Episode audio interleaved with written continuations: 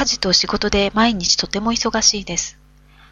朝は6時に起きて顔を洗ってコンタクトレンズを入れ、髪を整えたりお化粧をしたりします。それから夫と自分のお弁当を用意します。朝ごはんはトーストにコーヒーか紅茶で簡単に済ませます。朝ごはんを食べながらテレビのニュースを見たり新聞を読んだりします。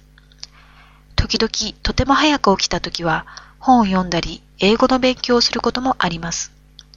それからベランダの植物に水をやります。ゴミの収集日には所定の場所にゴミを出しに行きます。